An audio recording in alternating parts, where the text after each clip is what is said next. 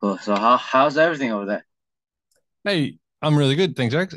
Things are cold here in Melbourne, Australia. It is the middle of winter here. So all my Northern Hemisphere people that I follow on Instagram are at the beach and having time off and out of the gym, running on the beach with their shirts off.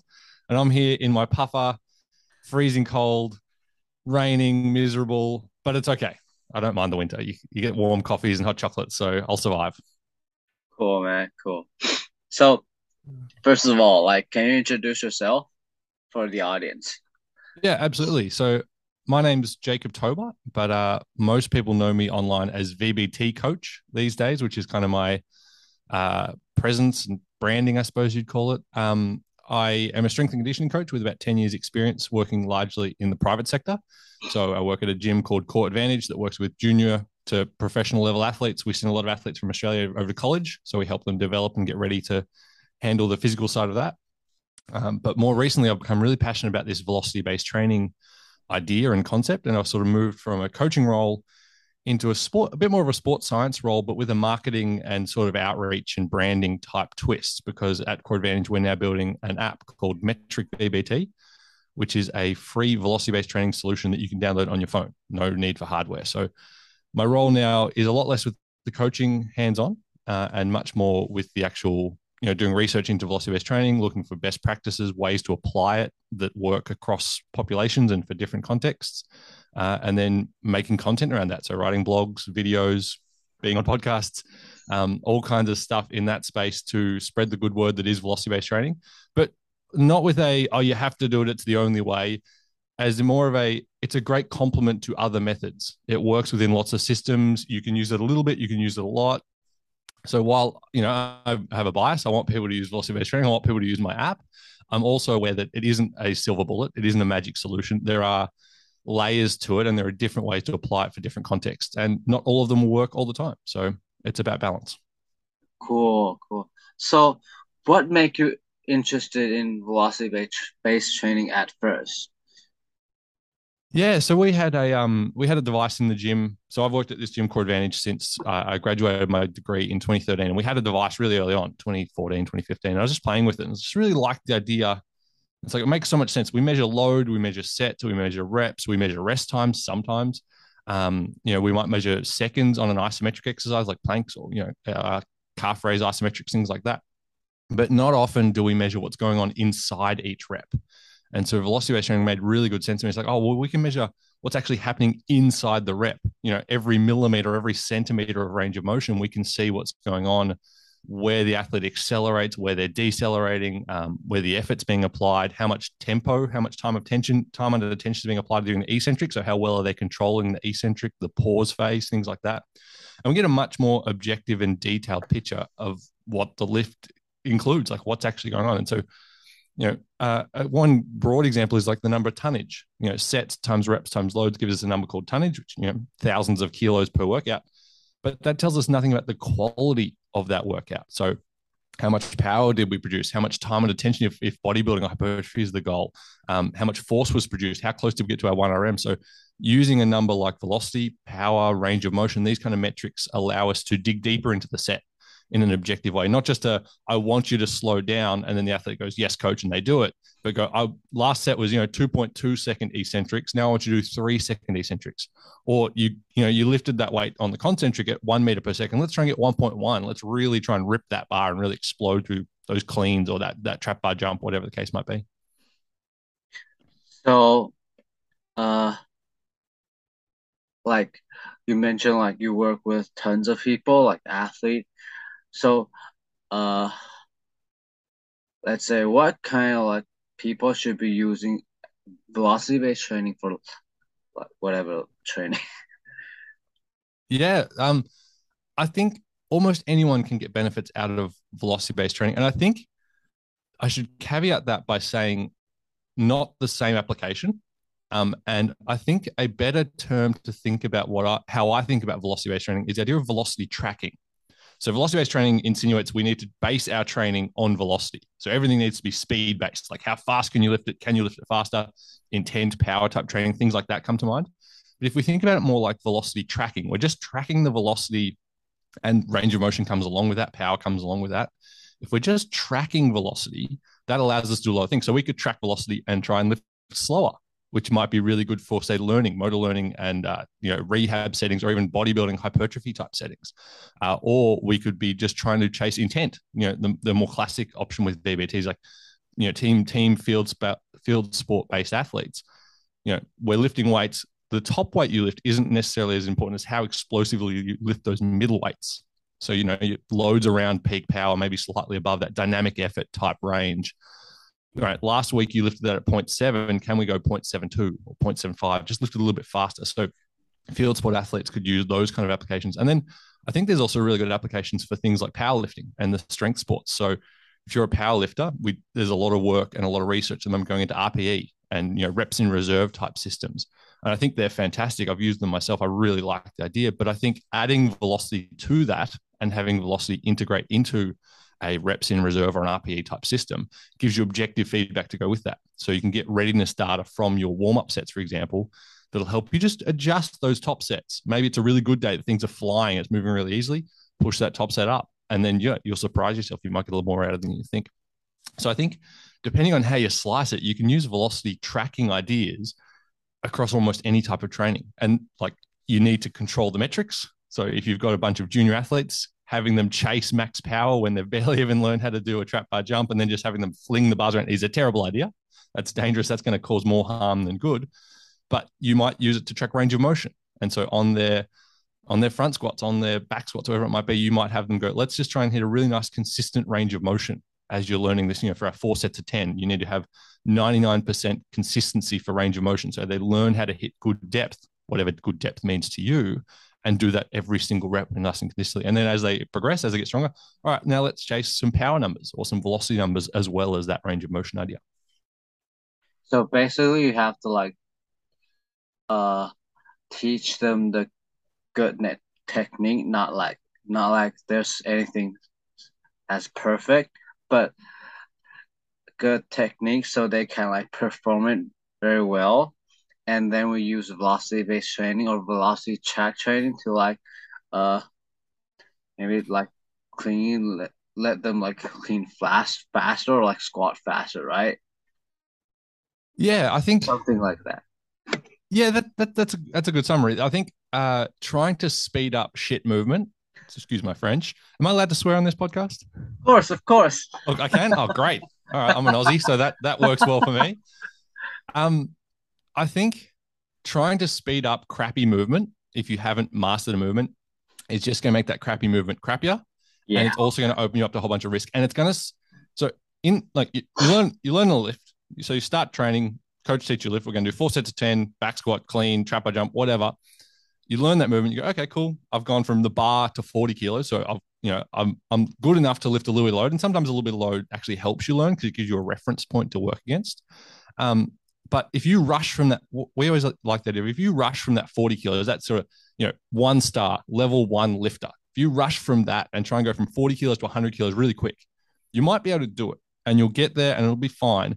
But the compromises you made along the way will really hurt your ability to go from 100 kilos or you know 200 pounds whatever will really hurt your ability to go from 100 to 150 so you'll plateau earlier because you haven't laid a great foundation and i think velocity based training as alluring as it is in those early days will will exacerbate that problem it will exacerbate that need to hurry up and rush to get to sure. you know, from one level one to level three but that will then slow your ability to get to level five sure. so you know, arbitrary numbers here but i think so i think yeah, using other metrics in those early days to help uh, objectively improve the quality of your training is a is a is a wordy you know mouthful of a sentence, but really quantify the qualities you're chasing. So if you're a big believer in full depth squatting, having your athletes track range of motion on their squats with a velocity tracking device can be a great way to go. Okay, for this athlete of this certain height, 60 centimeters is your full depth squat, 70 centimeters is your full depth squat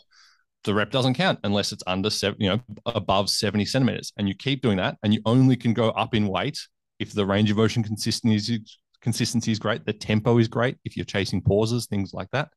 And then only once, you know, they're at one times body weight, 1.5 times body weight, do you then go, well, they're field sport athletes, so intent and explosiveness is important. Let's go into an explosive phase and worry about velocity. So you in those early days, you might not even look at velocity in velocity based training. You're looking at tempo, eccentrics, range of motion, um, all those other kind of qualities. And then you might sprinkle in the, the intense stuff early on or later on. But I think putting it in early and just having everyone go, let's compete, let's just try and lift these, you know, moderate weights as fast as possible, even though we haven't earned them, I think is is a poor use. And I think that's often one of the um, one of the arguments against velocity based training is it makes lifting sloppy and it makes yeah. people rush rush their eccentrics and bounce yeah. the bar around. It should not be like that. And I think yeah. changing from velocity based training language to velocity tracking language might help with that as well. I think that's cool. one of my little missions I'm on at the moment. Cool. So that's kind of that's like kind of like the like what's what's happening right now in Taiwan because like tech like uh let's say velocity based training or velocity tracking, sorry, or like force play, something like mm. that is like uh getting more interested in here. So there's a lot of like coaches want to like use their like tracking system. But you just see it on like Instagram, like Facebook. It's just crappy movement. I mean, the skill was like shit, man but they still want to like lift it faster mm. or like yeah or lift it heavier and even when they're like training like uh like high school kids i mean why why do you pop the skill is like shit yeah that's that's a great question it's like literally what is the point like what are you trying to achieve with these messy mushy things yeah. that you're you're calling power training, but like clearly this athlete has not earned power training. Yeah, yeah. I think, yeah. So, uh, you brought up an interesting thing, uh, which I was going to ask on your Instagram is like range of motion. Mm. So, how do you think like range of motion affects the velocity? Hugely. It's um, it's a big uh, thing that I'm on at the moment with, with social media is is talking about the idea of individual individualization within velocity based training. So I'm six foot two, six foot three. Uh, I'm going to lift. I'm going to lift through a different range of motion and at a different velocity because of that range of motion than a five foot four power lifter. They're going to lift a lot more weight than me, if we you know make it relative or make it absolute, because I've got longer to travel, I've got longer to accelerate the bar. So I've got more time to apply acceleration to the bar before I have to decelerate and, you know, at the top of the movement. So onto a back squat, for example, we both squat to below parallel depth, but my below parallel depth is a 65 centimeter squat. For that athlete, a below parallel squat, they might have a wider stance as well. They might, you know, have better mechanics and a lower bar position because they're, you know, an, an elite level powerlifter. Their full range of motion squat might only be 42 centimeters. So that's you know 30% less than mine so they've just got less time to accelerate a same, you know, a one times body weight, a two times body weight load. They've just got less time to do that and less cent- literal centimeters to move that bar. And so they won't be able to achieve nowhere near the same peak velocity that a taller athlete will achieve. And as a result, the means will be compromised as well. So when we look at, say, load velocity profiling within that, if we these two athletes side by side did a relative to body weight or relative to one RM um, load velocity profile, it would just be completely different because all of my squats are covering 65 centimeters each. So I'm doing more work. The absolute load is going to be less too because I'm not as strong because I'm not, you know, because there's less efficiency when you go through further range of motion.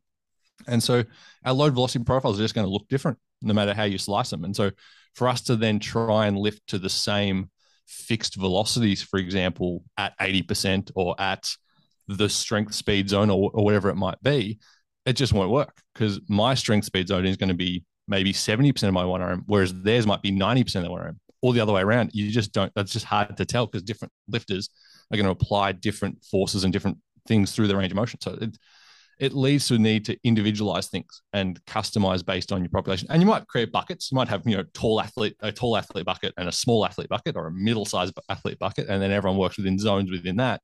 But I think if we try to put our seven footers and our five foot five, you know, our gymnasts and our NBA centers in the same bucket for their velocity zones and then have them try and lift the same, they're just going to lift different percentages. They're going to apply different levels of force. And so, what in trying to put them into the same absolute velocity values, their different range of motions will lead to different outcomes. So I think it, the the idea of having a fixed velocity is is is impossible due to range of motion, and so therefore it violates other principles like you know lifting above eighty percent of one RM to be a strength stimulus. It violates those other ideas, and so it then becomes like a dichotomy. It's like you either have to pick velocity zones or you have to pick percentage of one RM as as, core principles. But they should be able to work together, I think. And I think uh, individualizing around range of motion is the key to that. Cool. So you mentioned like load velocity profiling, and it's kind of like little bit different with a force velocity curve. Mm-hmm. Can you talk a little bit deeper about this? Yeah. So um, load velocity profiling, we should we should go back a step, is where you uh, have an athlete. They do say, for example, a uh, 40 kilo, an 80 kilo, 100 kilo, and 120 kilo set, or even just a single at each weight, and we get the velocity of each of those loads. And what tends to happen is we create a pretty linear profile. So there's a nice linear downward slope where the heavier you lift, the slower the bar moves. And it's a nice linear thing. It's well proven. It's linear-ish. So at the at the end, it gets a little curvy and it becomes sort of quadratic or par- parabolic or, or exponential. Um, but in the middle bits, you know, so sort of 20% to 80% of your 1RM, it's pretty linear. So as you lift heavier, it will slope down in a linear fashion. That's a load velocity profile. And you can use that to predict your 1RM quite nicely, particularly in powerlifting. It's quite nice to that. A little, again, a little trickier with uh, the tall athletes and your short athletes with range of motion affecting the ability to find that 1RM value, but I digress. You can do other things over as well. So you can develop what's called a curve score, which is kind of the total surface area of that profile of the shape of that curve, um, and a few other different numbers and things like that. And so that's a testing tool, or it's a, uh, a profiling tool, performance tracking tool. Use that to measure performance over time. Um, you could collect one of those every single workout from your warm up sets, and and find that curve score, that estimated one RM, and then track performance over time. So during your session, without doing an, a single extra set, you can be profiling and performance testing every single one of your athletes just automatically using velocity training, which is a really cool idea. That is not the same though as a programming tool. So it is a testing and performance tool that allows us to see progress over time by aggregating all your sets together and finding a metric and a score. But when it comes to programming, we can't program lifts, you know, a bench press, for example, we can't program 20% of bench press to try and target speed in the upper body because the range of motion on a bench press is just too short that yes, we can use it as a testing tool. So we can do a 20, 20% of 1RM rep to find velocity at that and use that to determine the profile. But that doesn't mean that 20% of 1RM bench press is a good quality stimulus. It's a warm up set. There's not much value. You know, I can bench when my shoulder was good. I've, hurt my shoulder recently, but when my shoulder was good, I was benching about 100 kilos, 105, 110 kilos for my top top singles. And so that was okay for me. I've got long arms. I'm not a great lifter, um, but that was okay for me. So 20, 20% of my one RM is about 20, 25 kilos. That's the first warm up of my day. There is no value other than increasing body temperature and loosening up my joints on that set. So for me to then go, well, that's you know one, 1.1 meters per second. To me, then go, okay, I'm going to do six sets of three at 20% for my speed development. That's a terrible programming decision considering there are other tools. So I could go do throws with a med ball. I could go do slams. I could go do get in the Smith machine and do bench throws and then throw that 20 kilo and actually release it because the bench press has such a short range of motion. And because you have to hold onto the bar, you can't let go of it, like in a Smith machine or with a ball. You have to decelerate the bar as well. So the top third of the lift is actually deceleration. It's slowing down so that your back doesn't fly off the bench and you hurt yourself. So there's no, it's not a great power speed development exercise. So just because we use it as part of the profiling doesn't mean it's a good prescription and a good programming idea. So bench press is a strength exercise. You should use it for strength development. So I should be working up towards that 100 kilo maximum I have. Not exactly 100, but you know, 80%. So 80, 80 kilos, 85 kilos above, that's where the work sets start. If I want to develop speed, if we now start talking about the force velocity curve, the idea of a curved relationship between force and velocity expression, that's zooming out another step. So that's not just exclusive to the bench press, that's all upper body exercises. So the force velocity curve, peak velocity for the upper body, if we're talking about pushing and throwing, is a baseball pitch. That's peak velocity. And that's miles different to a 20 kilo bench press in terms of velocity achieved in the arm and in the muscles. and so you you got momentum and elastic qualities coming into this as well. So I think of the force velocity curve more as a conceptual, broader picture of all possible movements for that movement pattern. Your upper body push is the example we're using here. And then the force velocity profile, so a profiling tool or, or load velocity profile, rather, sorry, I should get my terms right, is a testing method. But that 20 kilo set that we do in the test doesn't make that a good prescription for your work sets if you want to develop speed in the upper body. Did I? I think I covered. That's kind of where I'm at with that. So the, to, I suppose I should bring it back and get my terms right here. The force velocity curve is a concept and a sort of a prescription tool and a guideline in terms of okay, we're developing. We want to develop velocity in the upper body. Well, we should throw, pitch, launch, slam, things like that if we want to develop strength in the upper body, we should lift heavy, slow, grindy, lots of force production. But that doesn't mean that's just exclusive to the bench press. That includes benching, push ups, explosive push ups, banded bench press, med ball throws, wall ball throws, pitching, throwing, launching, slamming. Anything you can do upper body fits on that force velocity curve, not just the bench press. Love it. I love this.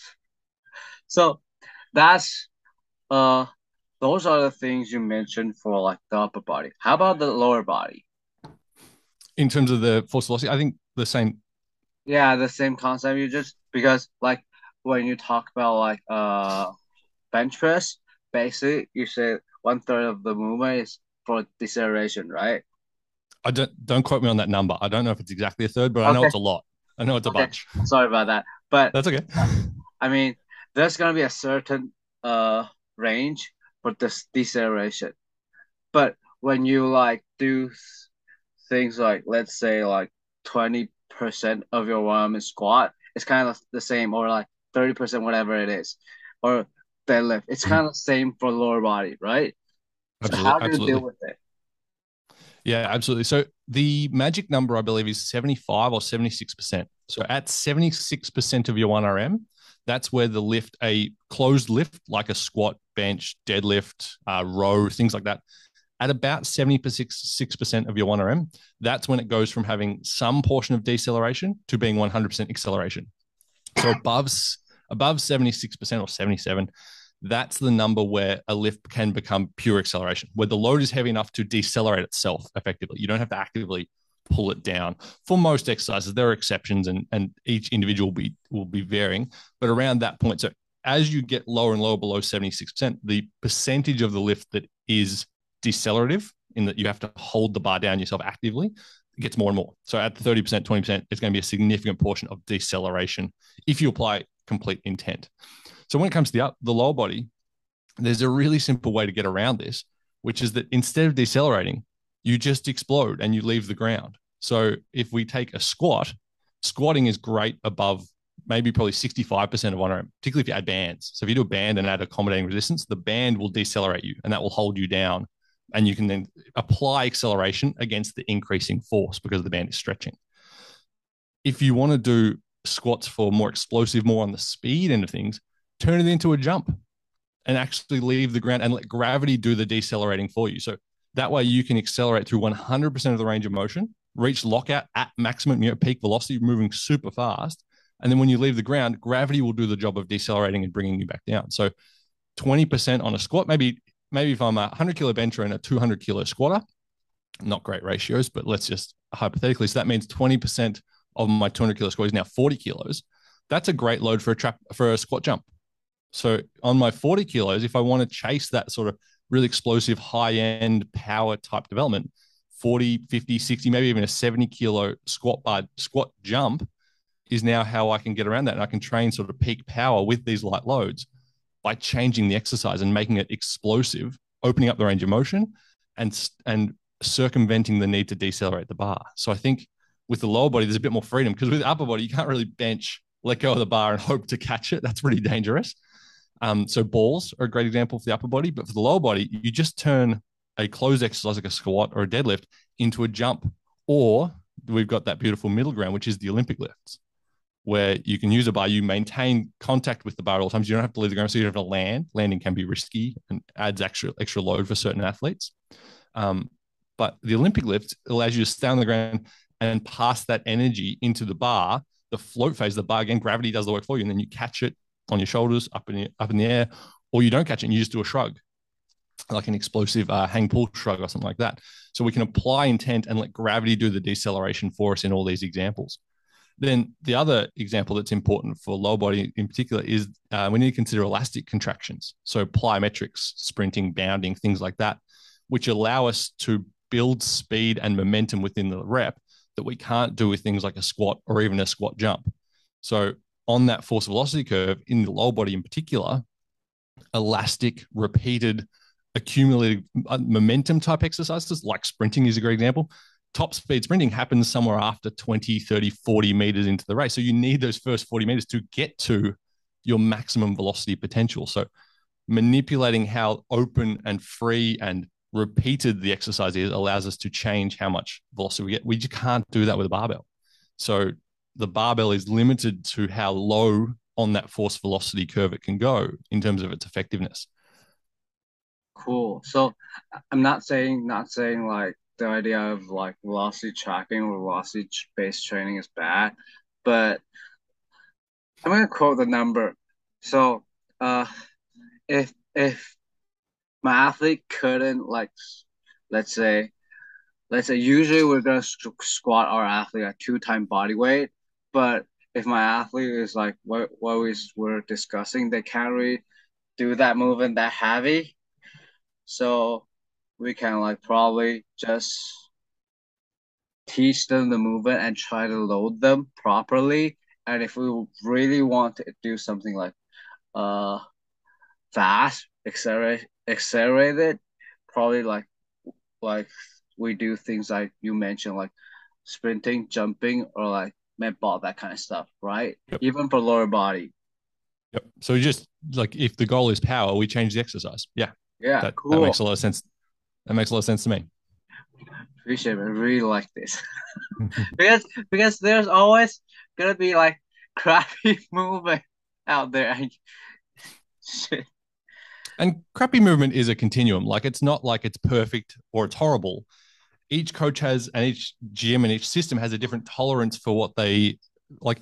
And like it's never it's never going to be 10 and 10 all the time. And if you only ever accept 10 out of 10 every time, you actually won't get much intent and much much effort into the lifting. Yeah, so sometimes maximum effort, like the best sprints, will sometimes look ugly.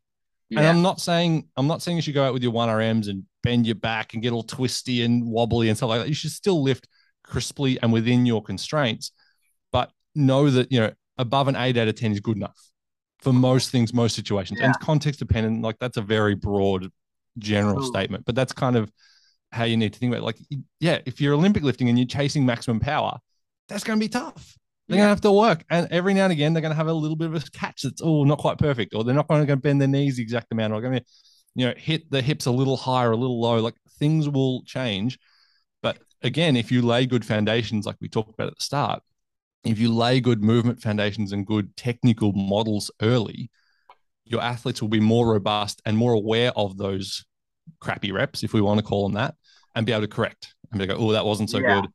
Yeah, the output was fine, but if you keep doing it like that, we'll slip. We won't be able to get to that next level that we want to chase. Yeah. Um, and on your point there as well with chasing power, just shifting the exercise, that's not to say that velocity tracking isn't helpful for max strength.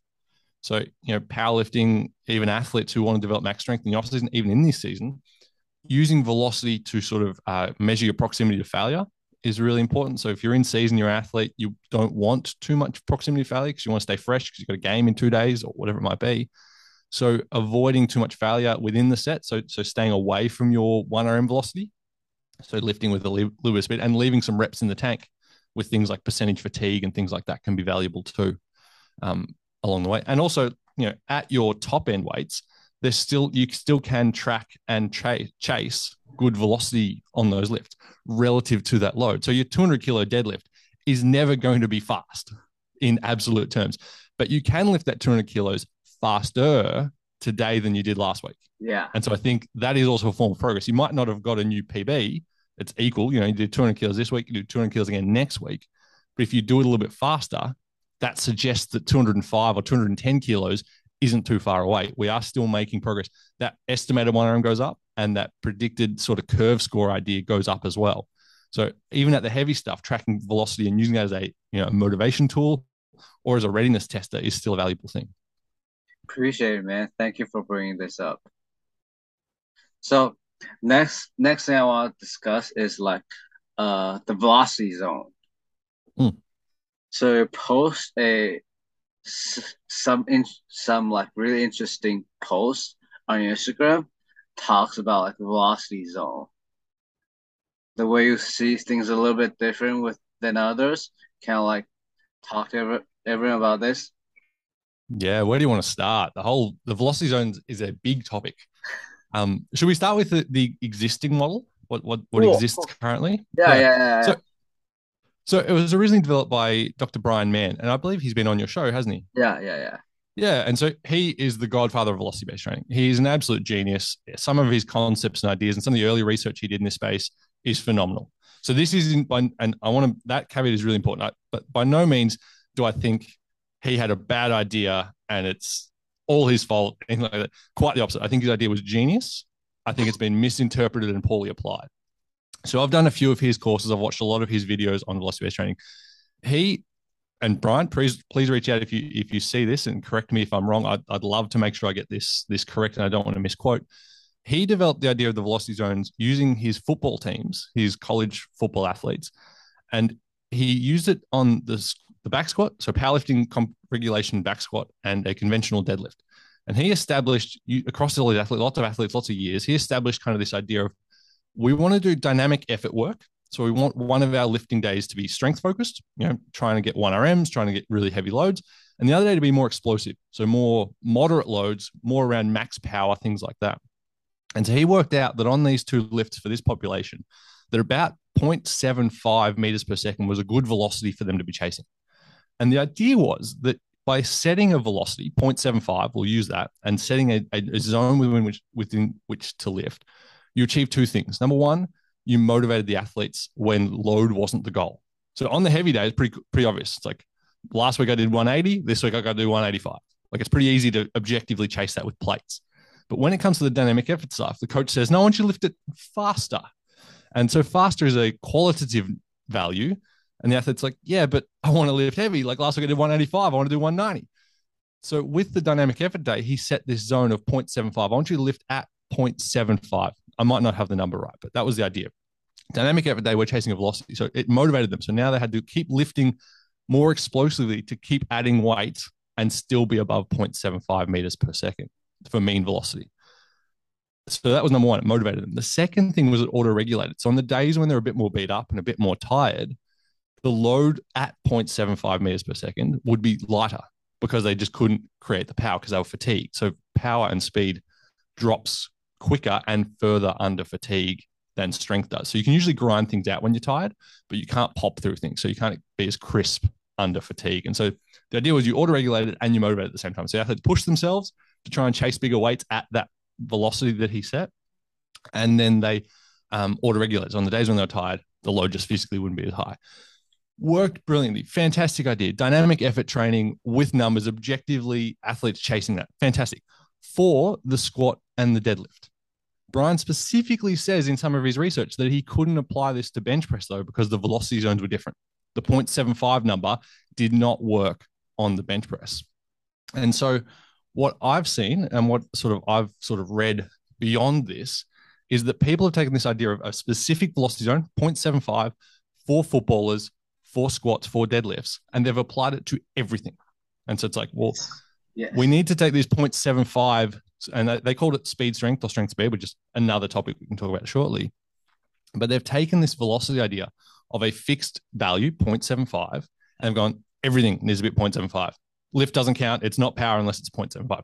But it's so context dependent that 0.75 for one individual, tall versus short, like we talked about before, different lifts, it just doesn't work that way. And so what this wasn't the intention for, for Dr. Mann's work, but what's happened is now people – when they think of velocity based training, they think, oh, that means I have to lift above one meter per second.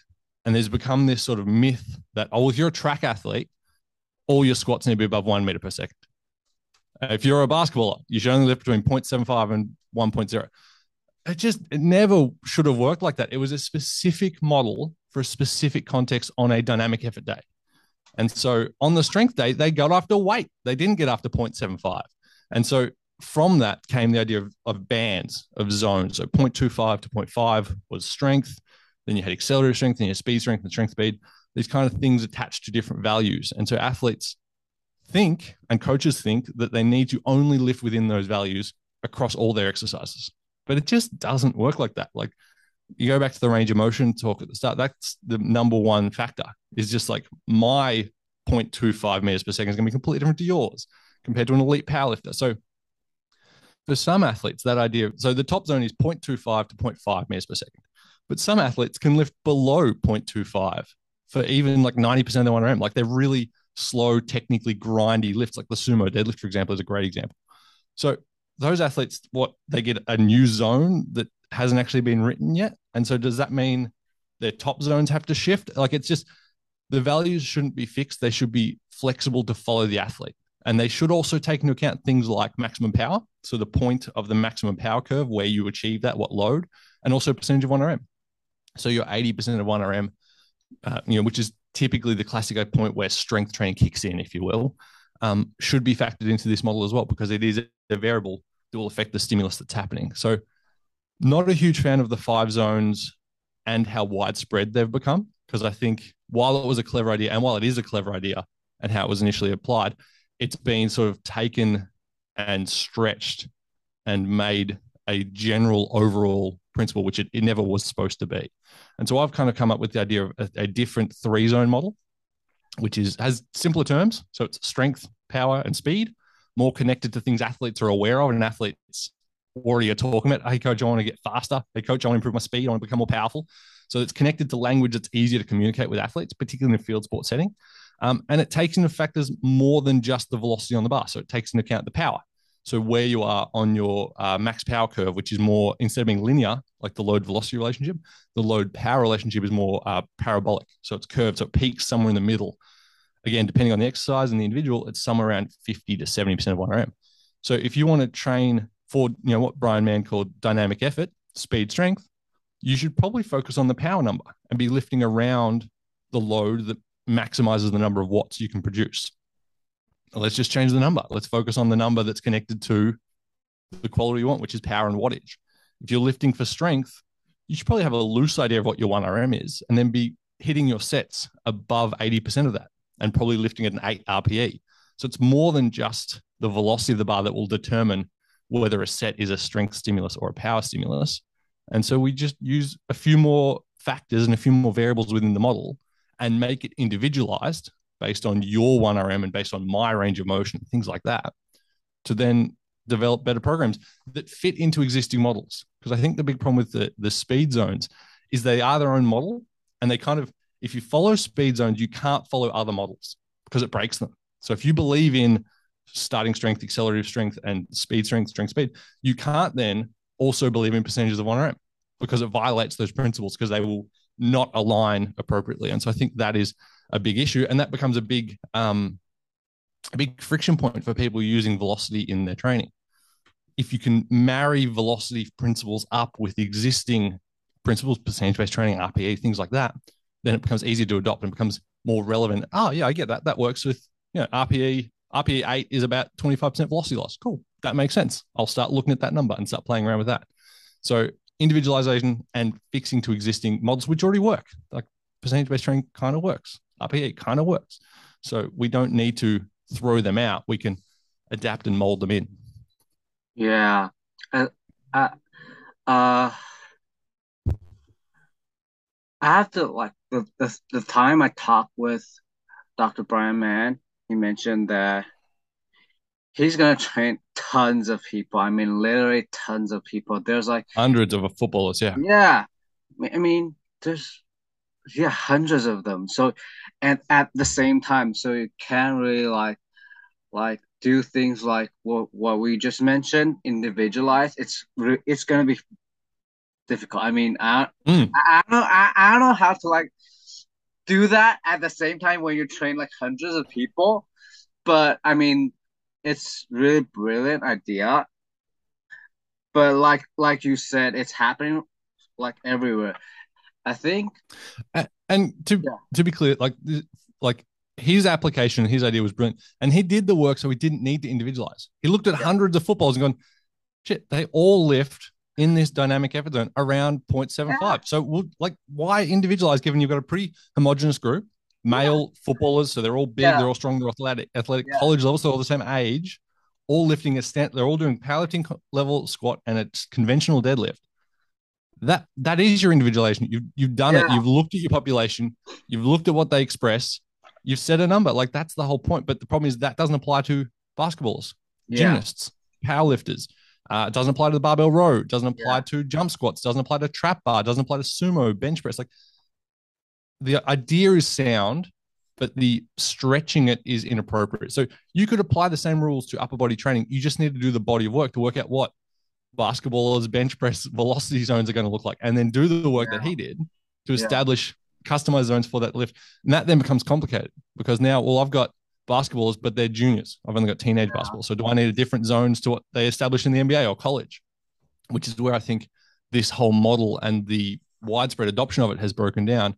Yeah. It just can't be used that broadly. And so therefore, hence I came up with a new, more flexible, individualized system, which I think is more relatable and more understandable. It's like, oh yeah, strength, power, speed. Yeah, cool. They're the three things I want to work on. And to be honest, the speed zone within the three zone model is really actually where you should just be doing throws and plyometrics. Like you, yeah. you shouldn't actually be lifting in the speed zone. You should be doing elastic work or explosive work. So, you know, trap bar jumps maybe fit into the speed zone, but they're probably actually more the bottom of the power zone. Uh, if you're in the speed zone, you should be bounding, sprinting, elastic repeated jumps, hops, skips, things like that, or throws um, for the upper body. Well, while while you were saying this, I was looking at your like your post about like the velocity zone write down. But anyway, love the idea because there's like a podcast I heard from I think it's Pacey, Rob Pacey did with uh yep. Dan Baker.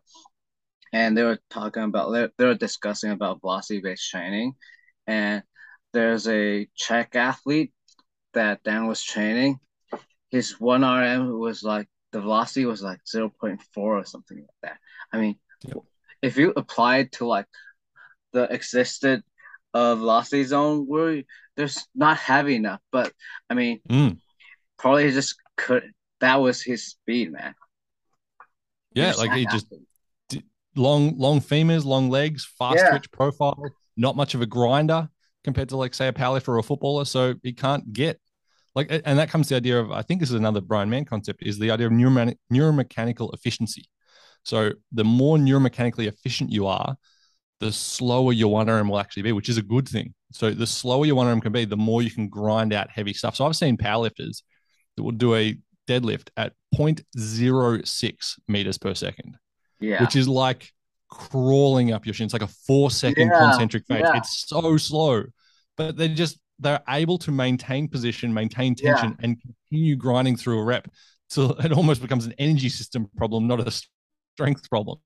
But for the normal lifter on a deadlift, uh, your one RM is going to be more like 0.25. So four, five times faster than that 0.6. So they are five times, four times slower than you and able to maintain lift. Because if you're not if you're not neuromechanically efficient, you'll break. You you'll you'll drop the bar. You'll you'll reach a sticking point and you won't be able to push through it. So you need enough speed to get through sticking points. That's the key here. And so powerlifters, crazy strong people, are able to maintain tension through the sticking point with less velocity. Hence the efficiency point of it. They're efficient through that point of their lift. Whereas, you know, mere mortals, they get hit, you know, touch the bar on their chest for a bench, they go to lift and they just hit that point they go, nah, I just not do not have enough speed to get through this point and so they fail. Um, yeah. The better lifters don't fail; they keep grinding and wiggle and shift and, and jimmy their way through that sticking point, which which changes their load velocity profile and it changes the whole relationship. Yeah. So that that track athlete, their one RMs at 0.4, you know, this deadlift is at 0.06, so you know, eight times slower. Their zones are just going to shift, and they should shift with that. Yeah, true. So last thing before I let you go, okay? Uh, this is also I heard from the podcast and I talked with uh Mike Young and Brian Dr. Brian Mann about this is like when we train max strength, let's say we stick with the usual velocity zone. And usually it's gonna be let's say we do squat and usually it's gonna be like zero uh 0.35 right at the first set yep. at the first rep and it's probably gonna drop to like 0.3 mm-hmm. and probably below 0.3 after the third like 0.28 or 0.25 right yep. but usually when we train max strength we're gonna stop at like when the velocity drop was bigger than greater than like 50% or like 20%, right? Mm-hmm. Depending on the goals and depending on time of season and things like that, a percentage velocity loss between your fastest rep, usually your first rep of the set, and the final rep of the set, which is where you, you know, that's you know, first rep is all about intent and like how how explosive you can move. Can you set new personal bests? Last rep is all about that proximity to failure. So how close did you get to your one RM speed that we've been talking about? And so yeah, so point if you go from 0.35 down to 0.25, for example, um, what's that like a, almost a 30% velocity loss. So that's a tough set. That's a grinding tough set. So you're maybe RPE 8.5, something like that. So I usually connect those percentage velocity loss back to an, an. I might not use RPE specifically, but connect it back to the you know, broad idea of RPE. Um, and so yeah, with strength stuff, if you're in season, you might not want a super high RPE. So you might want more like seven, 7.5. And then if you're in the off season, you actually do want your athletes to grind it out a bit harder and go, yeah, let's we want RPE eights and nines. Powerlifting, as yeah. you get close to competition, you probably yeah. want RPE tens. You want to really push some really tough singles um, as you get close to things, but then control your volume if the intensity is really high. So you don't do many, don't do many work sets and don't do many total reps at that intensity. So, uh, so if I really want to like train like max strength or really want to like get stronger, I we should like at this point we should probably just ignore the velocity loss. And uh, as long as the athlete had good technique, good movement, we should still train them, right? Uh, ooh, it's, it's a broad topic. Uh, might be a bit, a bit tricky to simplify that but, much. But but but I mean, for only for uh, let's say off season, and mm-hmm. really want our athlete to like train harder to get their max strength.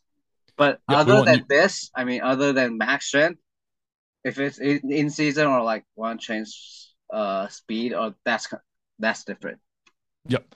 Yeah. So if we're building strength in the off season, um, strength is as much a skill as it is a physical quality. So the skill of expressing strength is just as important as how much work you do at strength, if you will. So if you go into the gym and you, you know, this isn't a recommendation to do this, but if you go to the gym and you build up to a, a top weight and you do one rep at the heaviest weight you've ever lifted, so it's a training personal best or personal record, you're done. Like you've achieved your goal. You are now stronger than you have ever been. You've lifted more weight than you ever have. You're done for that session. The problem and the tricky bit with when it comes to strength training is it's not just about one effort and one session. You need to find strategies to build strength efficiently but also maximize the op- and optimize the session so that you can develop as much strength as possible. So if you go to the gym, build up to that one RM and do it, that might work for six weeks. You might be able to set a new PB five out of those six weeks and going on, but that might not set you up for the next six weeks optimally because you haven't done much volume. So you haven't built much maybe peripheral, you know, muscular adaptation, hypertrophy, things like that. And you haven't spent much time practicing. You've only been doing one rep. So instead, maybe doing three reps at what would be a five RM, so a three three rep set at an eight RPE, is maybe a better way to go about it. And so you're getting more volume. You're now getting nine, you know, three sets of three. You're now getting nine high quality reps. They're not 100%, but they're 90%. So if we think about which one has a better skill effect, yes, the one RM is as pure and sport specific as you will for the one RM, but the three sets of three allows you to do nine reps practicing really high force production if you think of it as a practice thing, not a training thing. And so within that, velocity then becomes important because the velocity of those reps determine their quality a little bit to a degree. So if you're lifting week one, you go and you do your three sets of three, and they're all about a 0.4. So it's tough. It's getting close to your, you know, 1RM type velocities, but there's still a bit in the tank. So, you know, 0.4. The next week you come in and you're feeling like crap. You're tired, you're fatigued, and they're all around a 0.35. Those three reps are now a much harder stimulus on your body because of the slow velocity. The slow velocity uh, is a way of inferring and suggesting that there's fatigue in the system. And so that session is now a lot harder. And so you might be in a session where you're really fatigued going into the session. You do your three by three challenging reps, which are now a, a harder stimulus than they were last week relative to your fatigued state. And so we've now actually, for week three after that, we've now actually accumulated two weeks worth of fatigue and we're going into week three even more fatigued. So this is where the idea of auto regulation comes in. So we want to find an appropriate stimulus for the version of the athlete that showed up for the gym on the day. So I might do my testing a month ago and have a 200 kilo squat. But if I step in that gym in week three, my you know one RM predicted for the day, if we want to call it that, is actually only 170. So those triples I'd planned to do at 170 are actually now uh, above what I physically could do. I'll actually fail on those sets, maybe on the second or the third set. So that's now a really tough session. Now, a single tough session every now and again is probably good for you. You want to push your limits, and that's the whole point of getting strong. Is you want to find where your limits are and see if you can make them further on, get stronger, produce more force, and develop that skill. If you do that week on week on week of pushing yourself to the point or really close to the point of failure, and along the way accumulating fatigue every week because you're not recovering well between the sessions because you've done too much work, there's really good research that says training to failure like that, training close to repeatedly training close to or beyond your you know technical failure, literally having to have the spotter lift the bar off your, off your chest, that is actually now counterproductive to strength because you're smashing your nervous system, you're exhausted, and you're not developing the skill in a good way, in a smart, strategic way. So, doing sub maximal sets, lots of sets, more sets, but not at your actual RM, your rep max limit. So, doing threes at a five RM, doing ones at a three RM. So, leaving a couple in the tank on each set is better for the long term. Each session might not be the maximum you could do in that session, but you can then string together pretty decent, really good sessions that might not be maximal, but they're close enough that you can recover from them and do it again in 48 hours, 72 hours, and do it again and again and again. And that allows you to compound strength over time. So expressing strength in one session is nowhere near the same as developing strength over a six month block. I think that's really important. So that's where velocity loss comes in. So velocity loss, typically 40% velocity loss from your best rep to your last rep in a single set is pretty close to failure not many people can push beyond 40% without technical failure. So if you're doing sets of six to two reps and you're and you're accumulating 35, 30, 40% velocity loss in those sets, that's RPE 9 stuff. That's RPE 10 stuff. And so that's the kind of training that makes it hard to recover from. On the other side, though, 15 to 30%, 15 to 25% seems to be the sweet spot. There seems to be really good research that doing your sets of three by five, whatever the your, your prescription is, five by three, whatever it might be, doing those sets only to 20, 25% velocity loss seems to lead to better strength and hypertrophy adaptation. So you're better off doing, you know, instead of doing three sets of five with 40% velocity loss, you're better off doing five sets of three with 25% velocity loss. You'll get a better result. Same volume, you'll get a better result though because they're crisper and you're not pushing your body to its limits. So you can recover and do that same session in three, four days' time and put together more good sessions. Does that answer your question? yeah, yeah, yeah, of course. Cool. Love it. So, uh, pretty glad I invite you. yeah, thanks for having me on. I we had a couple of technical difficulties over the last couple of weeks. We were supposed to do this uh, two weeks ago, and then last week I had a Wi-Fi problem. We got our timings wrong, but I'm glad we we got on the call finally. Yeah. Nice. So if there's like coaches are interested in what we're talking about today, where can they reach out to? And again, what's the app, the name of the app, and how? Yes. Where can they find that? Yeah, so the app that I'm working on is I'm not doing the coding, but I'm uh, I'm the I'm the lead sports scientist for the app. It's called Metric VBT. So M E T R I C VBT. Uh, it's on iOS. It's available for free, so you can go download it, create a free account, and start using it within seconds. Um, it uses computer vision, so it uses just the camera on your iPhone to record the set, track the barbell, and give you pretty accurate velocity numbers and range of motion data. Um, it's pretty simple at the moment. So we're adding more features and, and, working on more stuff. So that'll be coming out over the over the coming weeks and months. So keep an eye out for new features as we add it because it is, is, reasonably simple currently, but we're we're developing. We're, we're, we're in the early stages. Um, and then if you want to reach out to me or get in touch, or you disagree with what I've said, or you want to explore the idea of I really appreciate and enjoy that discourse. So if you disagree with what I've said here, like let's have a conversation. Like I, am curious to hear about how other people use velocity training or would like to use velocity training because that will inform what we do with the app.